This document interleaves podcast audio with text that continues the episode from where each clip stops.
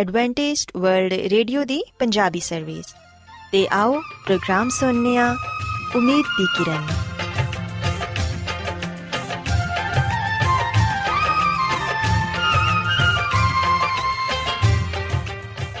ਸਾਥਿਓ, ਮੈਂ ਤੁਹਾਡੀ ਮੇਜ਼ਬਾਨ ਫਰਾਸਲੀਨ ਪ੍ਰੋਗਰਾਮ ਉਮੀਦ ਦੀ ਕਿਰਨ ਦੇ ਨਾਲ ਤੁਹਾਡੀ ਖidmat 'ਚ ਹਾਜ਼ਰ ਹਾਂ। ਸਾਡੀ ਪੂਰੀ ਟੀਮ ਵੱਲੋਂ ਪ੍ਰੋਗਰਾਮ ਸੁਣਨ ਵਾਲੇ ਸਾਰੇ ਸਾਥੀਆਂ ਨੂੰ ਸਾਡਾ ਮੁਹੱਬਤ ਤੇ ਖਲੂਸ ਭਰਾ ਸਲਾਮ ਕਬੂਲ ਹੋਏ ਸਾਥਿਓ ਉਮੀਦ ਕਰਨੀਆ ਕਿ ਤੁਸੀਂ ਸਾਰੇ ਖੁਦਾ ਤਾਲਾ ਦੇ ਫਜ਼ਲੋ ਕਰਮ ਨਾਲ ਖੈਰੀਅਤ ਨਾਲ ਹੋ ਤੇ ਅੱਜ ਦੇ ਪ੍ਰੋਗਰਾਮ ਦੀ ਤਫਸੀਲ ਕੁਝ ਇਸ ਤਰ੍ਹਾਂ ਹੈ ਕਿ ਪ੍ਰੋਗਰਾਮ ਦਾ ਆਗਾਜ਼ ਇੱਕ ਖੂਬਸੂਰਤ ਗੀਤ ਨਾਲ ਕੀਤਾ ਜਾਏਗਾ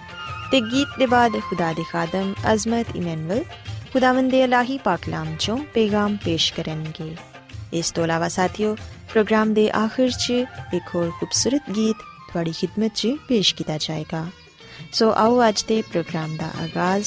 ਇਸ ਰੂਹਾਨੀ ਗੀਤ ਨਾਲ ਕਰਨੀ ਹੈ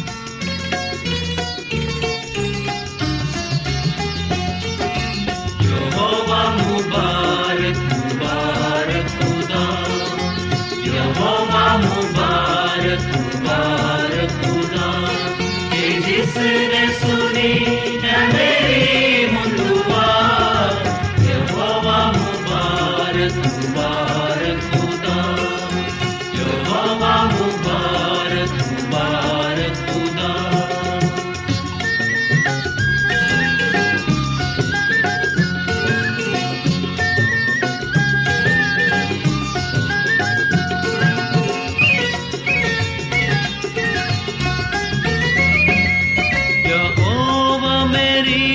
ढाल ते जोर है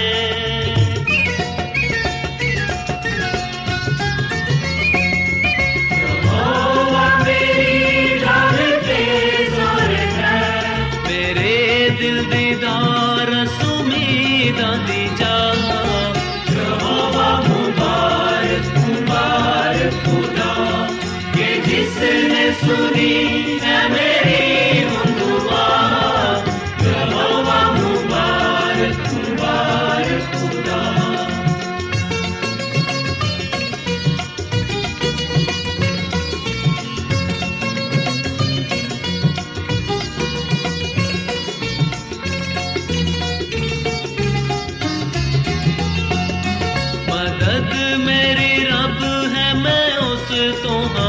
हाँ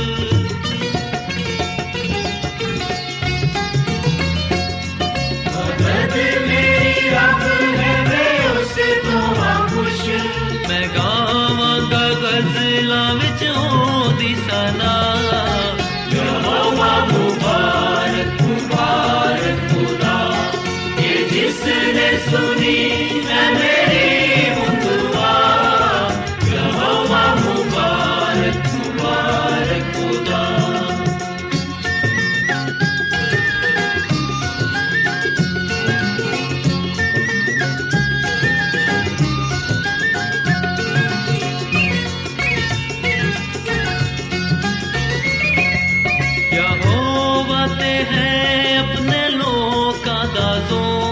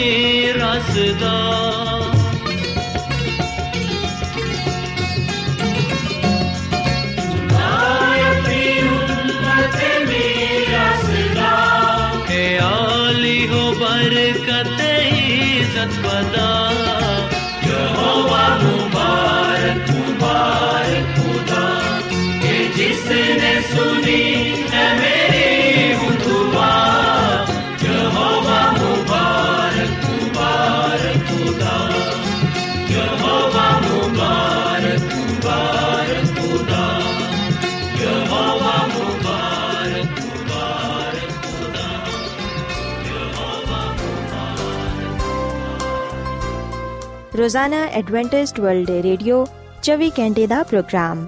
ਜਨੂਬੀ ਏਸ਼ੀਆ ਦੇ ਲਈ ਪੰਜਾਬੀ ਉਰਦੂ ਅੰਗਰੇਜ਼ੀ ਸਿੰਧੀ ਤੇ ਦੂਜੀਆਂ ਬਹੁਤ ਸਾਰੀਆਂ ਜ਼ੁਬਾਨਾਂ ਵਿੱਚ ਨਸ਼ਰ ਕਰਦਾ ਹੈ ਸਿਹਤ ਮਤਵਾਜ਼ਨ ਖੁਰਾਕ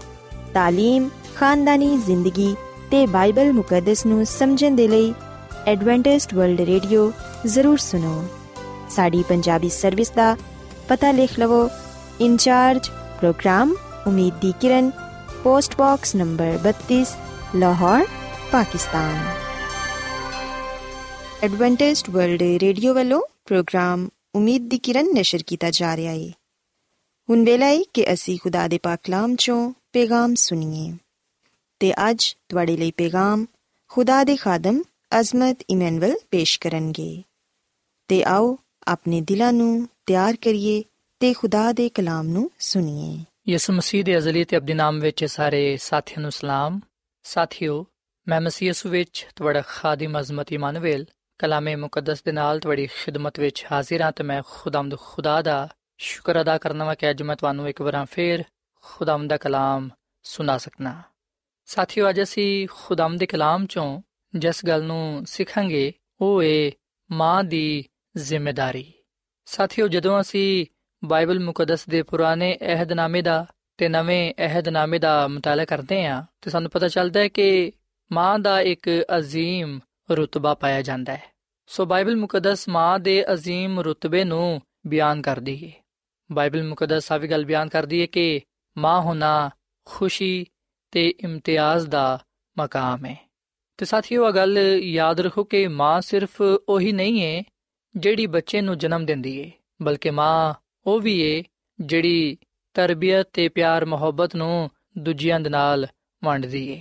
ਮਾਂ ਵਿੱਚ ਮੁਹੱਬਤ ਫਿਕਰ ਹਿਫਾਜ਼ਤ ਤੇ ਅੱਛੀ تعلیم ਤੇ ਤਰਬੀਅਤ ਦੇ ਅੰਸਰ ਪਾਏ ਜਾਂਦੇ ਨੇ ਸਾਥੀਓ ਬਾਈਬਲ ਮੁਕੱਦਸ ਵਿੱਚ ਉਸ ਔਰਤ ਨੂੰ ਵੀ ਮਾਂ ਕਿਹਾ ਗਿਆ ਹੈ ਜਿਹੜੀ ਕੌਮ ਦੀ ਹਦਾਇਤ ਕਰਦੀ ਏ ਤੇ ਇਸ ਗੱਲ ਦਾ ਜ਼ਿਕਰ ਅਸੀਂ ਕਿਜ਼ਾਤ ਦੀ ਕਿਤਾਬ ਦੇ 5 ਬਾਬ ਦੇ 7 ਐਤ ਵਿੱਚ ਪਾਨੇ ਆ ਸਾਥੀਓ ਯਰੂਸ਼ਲਮ ਨੂੰ ਵੀ ਮਾਂ ਕਿਹਾ ਗਿਆ ਵੇ ਤੇ ਆ ਬਿਆਨ ਅਸੀਂ ਯਸਾਇਆ ਨਬੀ ਦੀ ਕਿਤਾਬ ਦੇ 66 ਬਾਬ ਦੀ 7 ਤੋਂ ਲੈ ਕੇ 13ਵੀਂ ਤੱਕ ਪਾਨੇ ਆ ਔਰ ਫਿਰ ਸਾਥੀਓ, ਅਸੀਂ ਬਾਈਬਲ ਮੁਕੱਦਸ ਦੇ ਨਵੇਂ ਏਧਨਾਮੇ ਵਿੱਚ ਇਸ ਗੱਲ ਨੂੰ ਵੀ ਪੜਨ ਵਾਲੇ ਬਣਨੇ ਆ ਕਿ ਨਵੇਂ ਯਰੂਸ਼ਲਮ ਨੂੰ ਵੀ ਮਾਂ ਕਿਹਾ ਗਿਆ ਵੇ। ਅਗਰ ਅਸੀਂ ਪਾਲੂਸ ਰਸੂਲ ਦਾ ਖਤ ਗਲਤੀਆਂ ਦੇ ਨਾਮ ਦੇ 4 ਬਾਬ ਦੀ 26 ਆਇਤ ਪੜ੍ਹੀਏ ਤੇ ਇੱਥੇ ਆ ਗੱਲ ਬਿਆਨ ਕੀਤੀ ਗਈ ਹੈ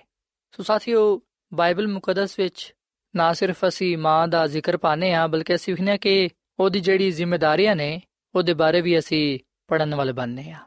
ਸੋ ਆਓ ਅਸੀਂ ਕੁਝ ਦੇਰ ਦੇ ਲਈ ਇਸ ਗੱਲ ਨੂੰ ਵੇਖੀਏ ਇਸ ਗੱਲ ਨੂੰ ਜਾਣੀਏ ਕਿ ਖੁਦਾਵੰਦ ਦਾ ਕਲਾਮ ਸਾਨੂੰ ਮਾਂ ਦੀ ਜ਼ਿੰਮੇਵਾਰੀਆਂ ਦੇ ਬਾਰੇ ਕੀ تعلیم ਦਿੰਦਾ ਹੈ ਸਾਥੀਓ ਸਭ ਤੋਂ ਪਹਿਲੂ ਆ ਗੱਲ ਯਾਦ ਰੱਖਣ ਦੀ ਜ਼ਰੂਰਤ ਹੈ ਕਿ ਜਦੋਂ ਕੋਈ ਔਰਤ ਮਾਂ ਬਣਦੀ ਏ ਉਸ ਵੇਲੇ ਉਹਦਾ ਸਭ ਤੋਂ ਪਹਿਲਾ ਜਿਹੜਾ ਕੰਮ ਹੈ ਉਹਦਾ ਜਿਹੜਾ ਸਭ ਤੋਂ ਪਹਿਲਾ ਫਰਜ਼ ਹੈ ਉਹ ਆਏ ਕਿ ਉਹ ਆਪਣੇ ਆਪ ਨੂੰ ਪਹਿਲੂ ਖੁਦਾ ਦੇ ਕਲਾਮ ਨਾਲ ਆਰਾਸਤਾ ਕਰੇ।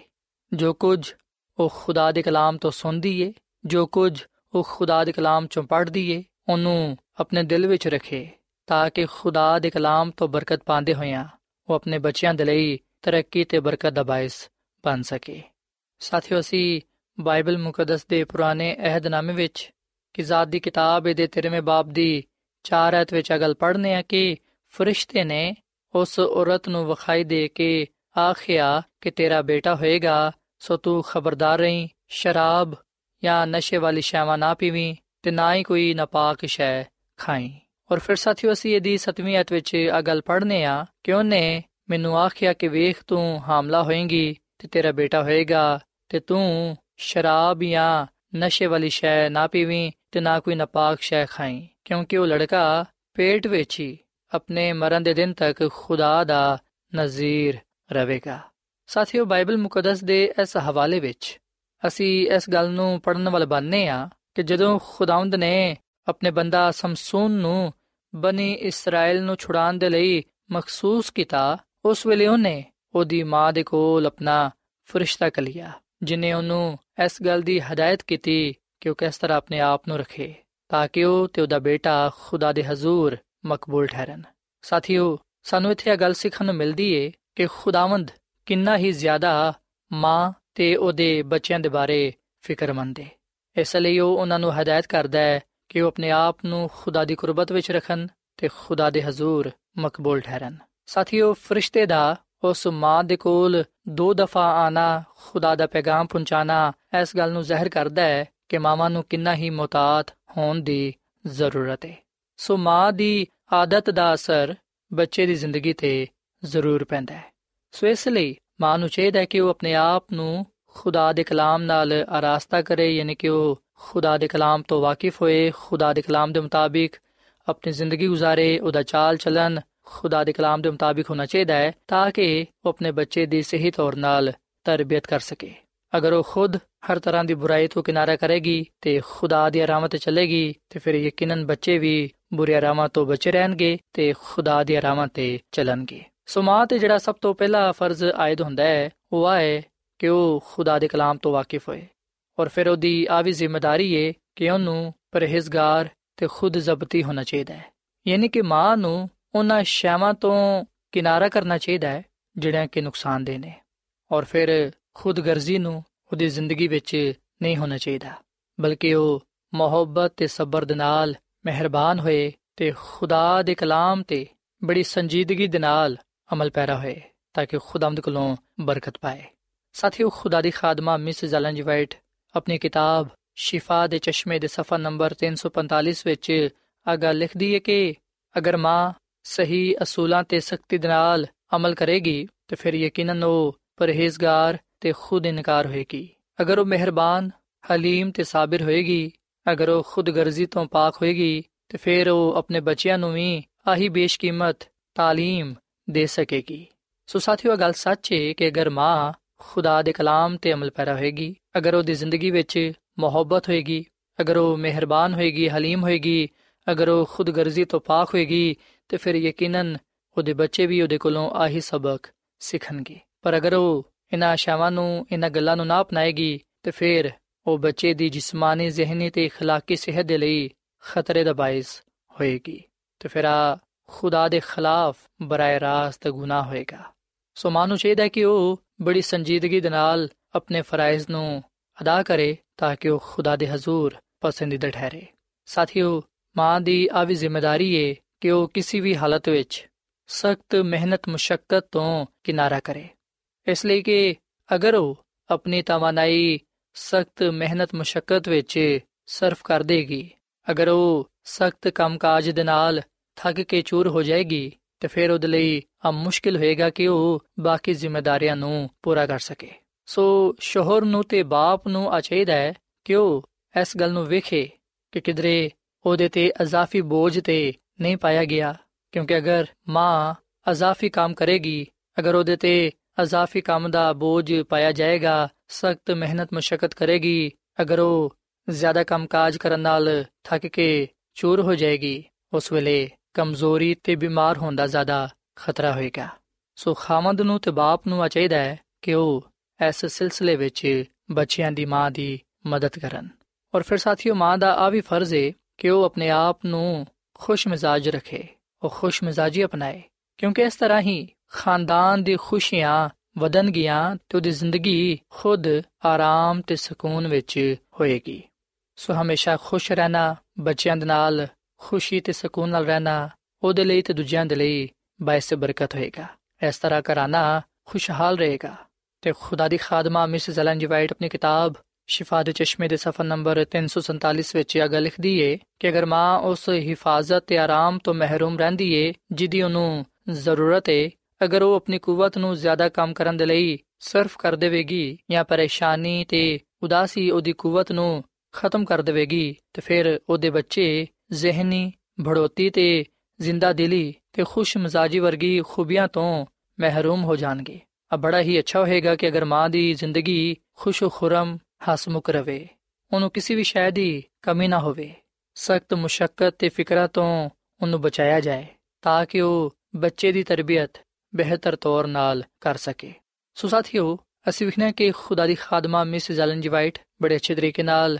ਸਾਡੀ ਇਸ ਗੱਲ ਵਿੱਚ ਰਹਿਨਮਾਈ ਕਰਦੀ ਹੈ ਕਿ ਮਾਂ ਨੂੰ ਕਿਸ ਤਰ੍ਹਾਂ ਦਾ ਹੋਣਾ ਚਾਹੀਦਾ ਹੈ ਕਿਹੜੀਆਂ-ਕਿਹੜੀਆਂ ਗੱਲਾਂ ਉਹਨੂੰ ਅਪਣਾਉਣੀਆਂ ਚਾਹੀਦੀਆਂ ਨੇ, ਕਿਸ ਤਰ੍ਹਾਂ ਅਸੀਂ ਉਹਦੀ ਮਦਦ ਕਰ ਸਕਨੇ ਆ ਤਾਂ ਕਿ ਉਹ ਬੱਚਿਆਂ ਦੀ ਬਿਹਤਰ ਤੌਰ ਨਾਲ ਤਰਬੀਅਤ ਕਰ ਸਕੇ। ਜਦੋਂ ਇਹਨਾਂ ਗੱਲਾਂ ਨੂੰ ਅਪਣਾਇਆ ਜਾਏਗਾ, ਉਸ ਵੇਲੇ ਯਕੀਨਨ ਖਾਨਦਾਨ ਮਜ਼ਬੂਤ ਹੋਏਗਾ। ਸਾਥੀਓ ਆ ਗੱਲ ਯਾਦ ਰੱਖੋ ਕਿ ਮਾਪੇ ਦੇ ਉੱਤੇ ਬੜੀ ਬਾਇਜ਼ਤ ਜ਼ਿੰਮੇਵਾਰੀਆਂ ਰੱਖਿਆ ਗਿਆ ਨੇ। ਉਹ ਜ਼ਮੀਨ ਤੇ ਆਪਣੇ ਬੱਚਿਆਂ ਦੇ ਲਈ ਖੁਦਾ ਦਾ ਦਰਜਾ ਰੱਖਦੇ ਨੇ। ਉਹਨਾਂ ਦੀ ਸਿਰਤ ਉਹਨਾਂ ਦੀ ਰੋਜ਼ਮਰਾ ਦੀ ਜ਼ਿੰਦਗੀ, ਤਰਬੀਅਤ ਦਾ ਤਰੀਕਾਕਾਰ ਛੋਟੇ ਬੱਚਿਆਂ ਦੇ ਲਈ ਖੁਦਾ ਦੇ ਕਲਾਮ ਦੀ ਤਸ਼ਰੀਹ ਹੋਏਗਾ। ਉਹਨਾਂ ਦਾ ਚਾਲ ਚਲਨ ਉਠਨ ਬੈਨ ਬੱਚਿਆਂ ਦੇ ਲਈ ਇੱਕ ਸਬਕ ਹੋਏਗਾ, ਜਿਨ੍ਹਾਂ ਨੂੰ ਉਹ ਅਪਣਾ ਕੇ ਆਪਣੀ ਜ਼ਿੰਦਗੀ ਨੂੰ ਬਿਹਤਰ ਬਣਾ ਸਕਦੇ ਨੇ। ਔਰ ਫਿਰ ਸਾਥੀਓ, ਇਹਨਾਂ ਗੱਲਾਂ ਦੇ ਬਾਅਦ ਅਸੀਂ ਵਿਖਣਾ ਕਿ ਬੱਚੇ ਦੀ ਤਰਬੀਅਤ ਵਿੱਚ ਮਾਂ ਦਾ ਖਸੂਸੀ ਯਾਨੀ ਕਿ ਜ਼ਿਆਦਾ ਹੱਕ ਹੈ ਸੋ ਮੁਬਾਰਕ ਹੈ ਉਹ ਮਾਂ, ਜਿਹਦੀ ਜ਼ਿੰਦਗੀ ਵਿੱਚ ਖੁਦਾ ਦਾ ਕਲਾਮ ਪਾਇਆ ਜਾਂਦਾ ਹੈ ਤੇ ਜਿਹਦੀ ਹਿਫਾਜ਼ਤ ਵਿੱਚ ਬੱਚਾ ਦਿੱਤਾ ਜਾਂਦਾ ਹੈ ਤਾਂ ਕਿ ਉਹ ਇਸ ਮੁਕੱਦਸ ਫਰੀਜ਼ੇ ਨੂੰ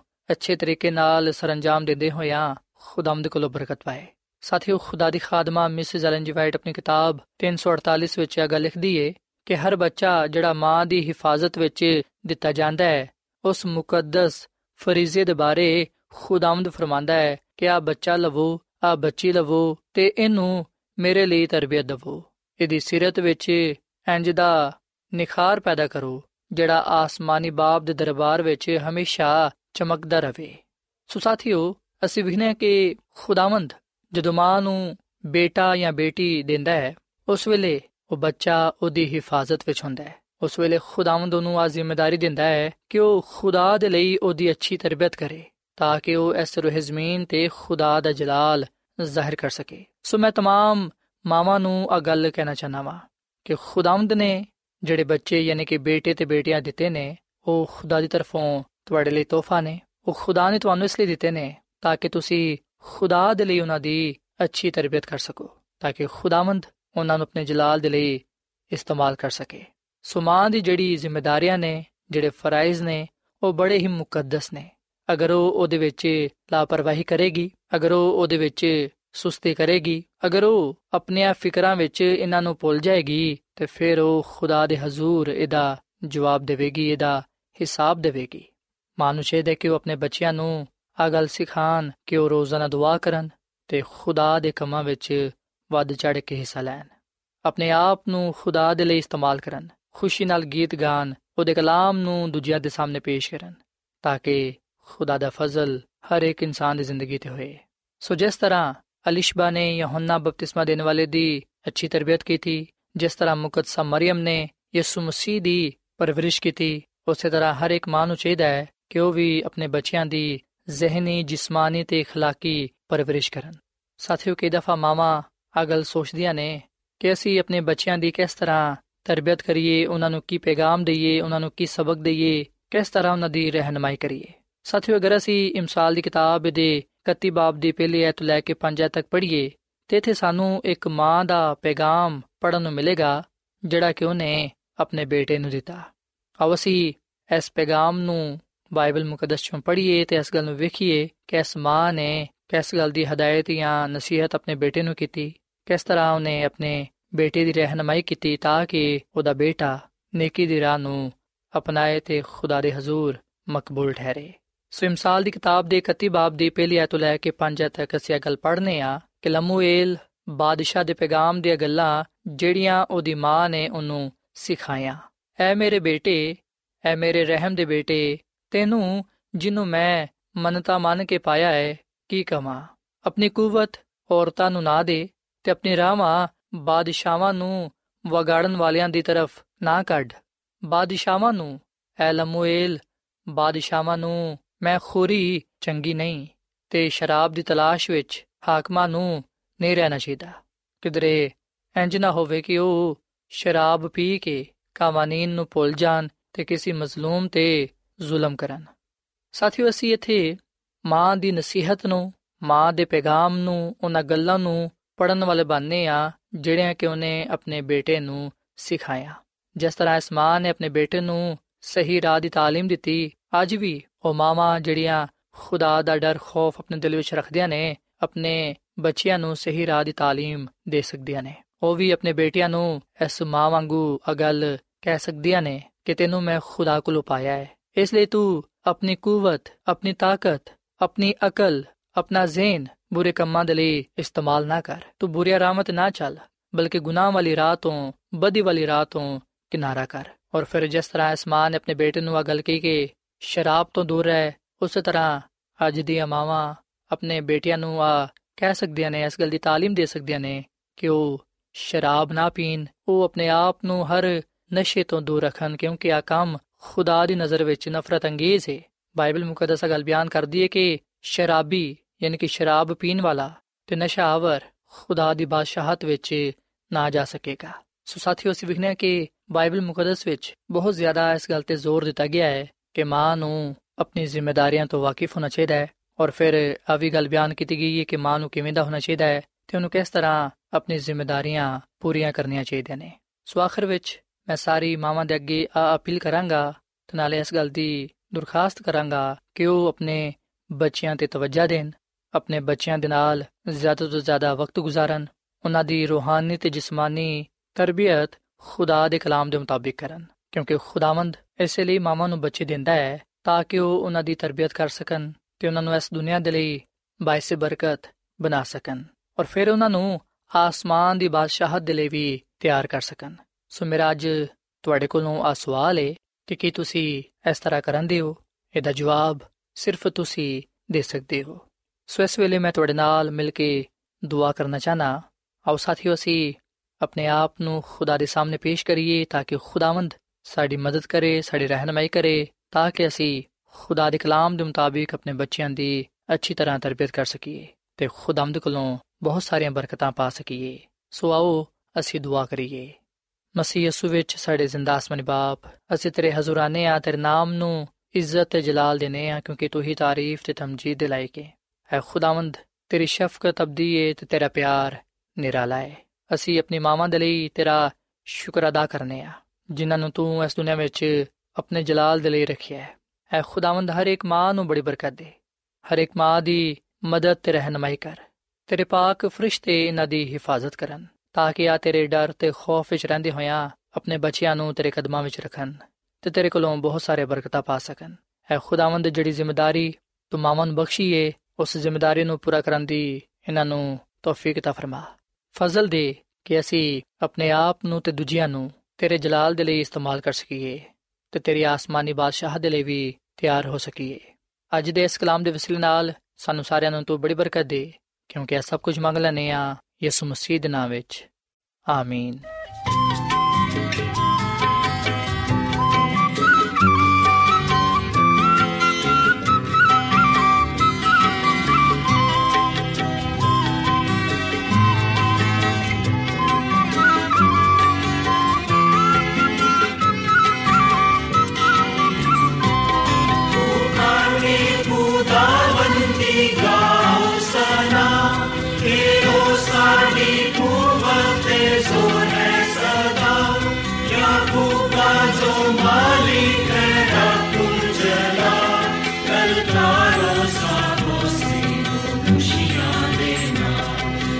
Lord.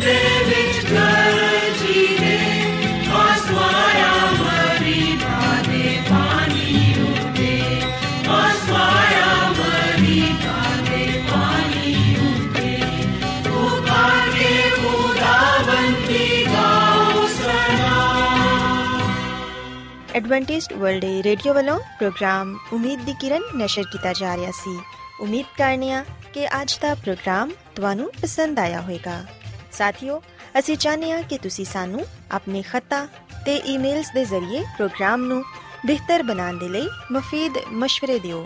ਤੇ ਆਪਣੇ ਹੋਰ ਸਾਥੀਆਂ ਨੂੰ ਵੀ ਪ੍ਰੋਗਰਾਮ ਦੇ ਬਾਰੇ ਦੱਸੋ। ਖਤ ਲਿਖਣ ਦੇ ਲਈ ਤੁਸੀਂ ਸਾਡਾ ਪਤਾ ਨੋਟ ਕਰ ਲਵੋ। In charge program Umeed di Kiran post box number 32 Lahore Pakistan پتہ ایک بار پھر سن لو in charge program Umeed di Kiran post box number 32 Lahore Pakistan ਸਾਥਿਓ ਤੁਸੀਂ ਸਾਡਾ ਪ੍ਰੋਗਰਾਮ ਇੰਟਰਨੈਟ ਤੇ ਵੀ ਸੁਣ ਸਕਦੇ ਹੋ ਸਾਡੀ ਵੈਬਸਾਈਟ ਹੈ www.awr.org